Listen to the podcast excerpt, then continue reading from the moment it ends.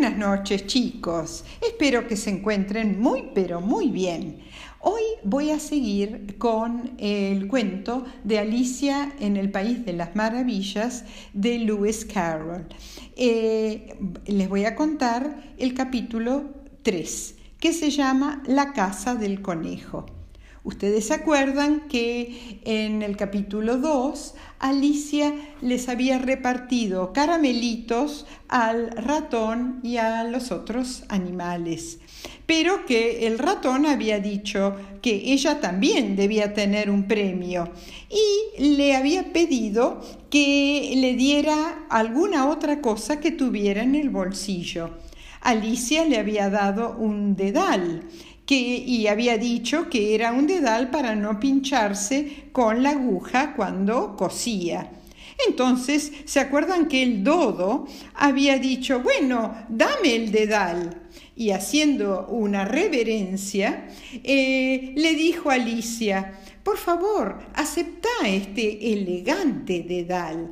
Y después del cortísimo discurso, todos habían aplaudido con entusiasmo. Empecemos ahora con el tercer capítulo. Alicia pensó que era todo muy absurdo, pero no se atrevió a reírse para no ofender a los animales. Les hizo una reverencia y aceptó su propio dedal como regalo. Después, los animales empezaron a comer los caramelos. Los pájaros grandes se quejaban de que se quedaban con hambre y los pequeñitos se atragantaban y había que darles palmaditas en la espalda.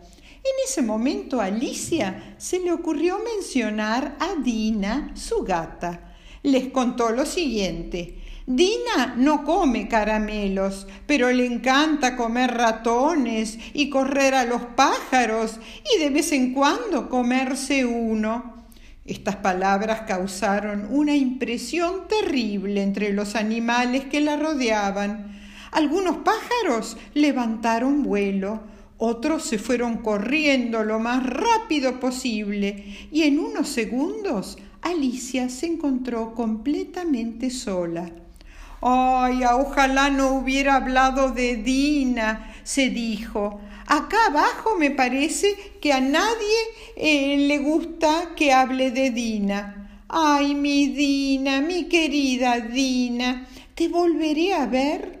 Y la pobre Alicia se puso a llorar de nuevo hasta que escuchó un ruidito. Era el conejo blanco que volvía a toda velocidad. Parecía que estaba buscando algo, mientras se decía, la duquesa, la duquesa, me va a mandar a matar. ¿Dónde se habrán caído mis guantes y mi abanico? ¿Dónde, dónde, dónde? Alicia lo vio tan consternado que decidió ayudarlo a encontrar los objetos perdidos, pero no los pudo encontrar. De repente el conejo blanco la vio y le dijo de lo más enojado ¿Qué demonios estás haciendo acá, María Ana? Anda a mi casa y tráeme otro par de guantes y otro abanico. Y eh, le dijo eso señalando con su patita al camino a la derecha. Me debe de estar confundiendo con su empleada, se dijo Alicia, pero como lo había visto tan preocupado al conejo blanco, decidió ayudarlo e ir en esa dirección para buscarle un nuevo par de guantes y un abanico. Y así llegó a una linda casita en cuya puerta brillaba un cartel de bronce que decía Conejo Blanco. Alicia entró sin llamar y corrió escaleras arriba, con bastante miedo de encontrarse con la verdadera María Ana, la empleada del conejo. Y se dijo, ¿y si cuando vuelva a casa Dina me manda a buscarle cosas como el conejo? Creo que mamá la echaría de casa. Cuando llegó a la planta alta, entró a un dormitorio chiquitito, muy ordenado, con una mesa al lado de la ventana. Sobre la mesa había un abanico y varios pares de diminutos guantes blancos. Los agarró y justo cuando estaba por irse vio una botellita, pero esta vez no tenía el cartel de Tomame. Lo mismo la destapó y se dijo, quizás si la tomo crezco de nuevo, no quiero seguir siendo tan bajita. Y vaya que creció. Su cabeza chocó contra el techo y tuvo que doblarla para que no se le rompiera el cuello. Luego se tuvo que poner de rodillas, sacar un brazo por la ventana y meter un pie por la chimenea. Y de nuevo se puso a llorar mientras se decía, era mucho más agradable estar en mi casa. Allí no me pasaba el día creciendo y disminuyendo de tamaño y recibiendo órdenes de ratones y conejos. Sin embargo, pese a todo, yo creía que estas cosas solo pasaban en los cuentos de hadas. Nunca creí que estas cosas pudieran ocurrir en la realidad. En ese momento escuchó una voz que decía, María Ana, María Ana, tráeme los guantes inmediatamente. Y después oyó un ruidito de alguien que subía por la escalera. Era el conejo que subía en su búsqueda. Pero Alicia le agarró un miedo tan grande que empezó a temblar. Y como ella era tan, tan grande, empezó a temblar toda la casa. El conejo había llegado a la puerta de su dormitorio, pero no pudo abrirla porque el codo de Alicia estaba apoyado en ella.